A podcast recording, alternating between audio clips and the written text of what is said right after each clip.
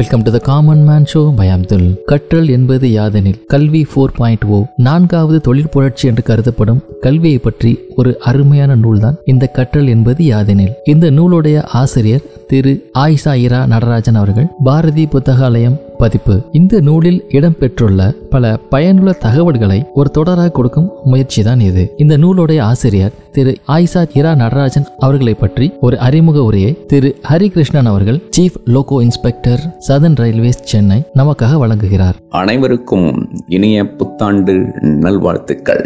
இந்த இரண்டாயிரத்தி இருபத்தி இரண்டாம் ஆண்டில் இந்த முதல் நாளிலேயே நாம் ஒரு மாபெரும் மனிதரை பற்றி நான் உங்களுக்கு கூறப்போகிறேன். அவர் வேறு யாரும் இல்லை திரு ஆயிஷா இரா நடராஜன் ஐயா அவர்கள்தான். நீங்கள் அனைவரும் அவரை அறிந்திருப்பீர்கள். இருந்தாலும் அவரை பற்றின மேலும் பல அரிய தகவல்களை உங்களுக்கு நான் வழங்குகிறேன். ஐயா அவர்கள் ஆயிரத்தி தொள்ளாயிரத்தி தொண்ணூத்தி ஐந்தில் அவர் எழுதிய ஆயுஷா எனும் அறிவியல் நெடுங்கதை கணையாழி குறுநாவல் போட்டியில் முதல் இடம் பிடித்தது. அன்று முதல் இரா நடராஜன் அவர்கள் ஆயிஷா நடராஜன் ஆனார். அந்த புத்தகம் ஒன்றரை லட்சம் பிரதிகள் விற்பனையாகி மாபெரும் சாதனை படைத்தது. ஆயிரத்தி தொள்ளாயிரத்தி எண்பத்தி இரண்டிலேயே ஆனந்த விகடனால் தமிழ் இலக்கியத்திற்கு அறிமுகமானவர்.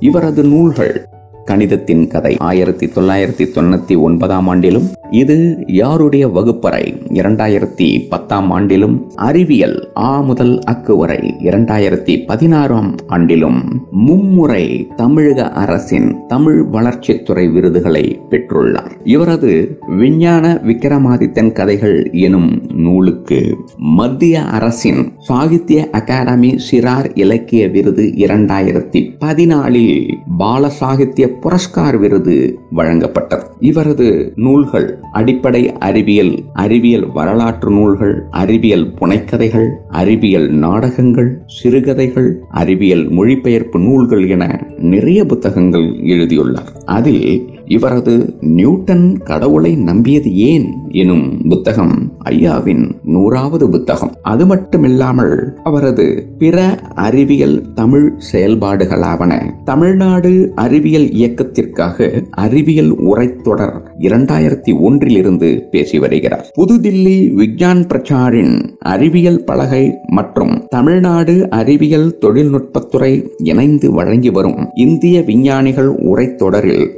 விஞ்ஞானிகளை பற்றி ஒவ்வொரு வாரமும் பேசி வருகிறார். முன்னணி தமிழ் இதழ்களில் அறிவியல் அறிவியல் புனைக்கதைகள் அறிவியல் விழிப்புணர்வு கட்டுரைகள் என இவர் ஏராளமாக எழுதி வருகிறார். உங்கள் பிள்ளைகளும் நிறைய புத்தகங்கள் வாசிக்க வேண்டும் என்றால் உங்கள் பிள்ளைகளும் மாபெரும் கல்வியாளராக வர வேண்டும் என்றால் அவருடைய புத்தகங்களை அவர்களுக்கு வாங்கி கொடுங்கள் அவர்கள் வாசிக்க வையுங்கள். ஏன் படிக்கின்றோம் எதற்காக படிக்கின்றோம் என்ன நிகழ்ந்தது அறிவியல் பற்றின சுவாரஸ்யமான விஷயங்களை எல்லாம் நூற்றுக்கணக்கான புத்தகங்களை அவர் எழுதி வைத்துள்ளார். சமீபத்தில் வெளிவந்தது கற்றல் என்பது யாதென அந்த புத்தகத்தை எனது இனிய நண்பர் திரு அப்துல் இப்பொழுது உங்களுக்கு அறிமுகப்படுத்துவார்.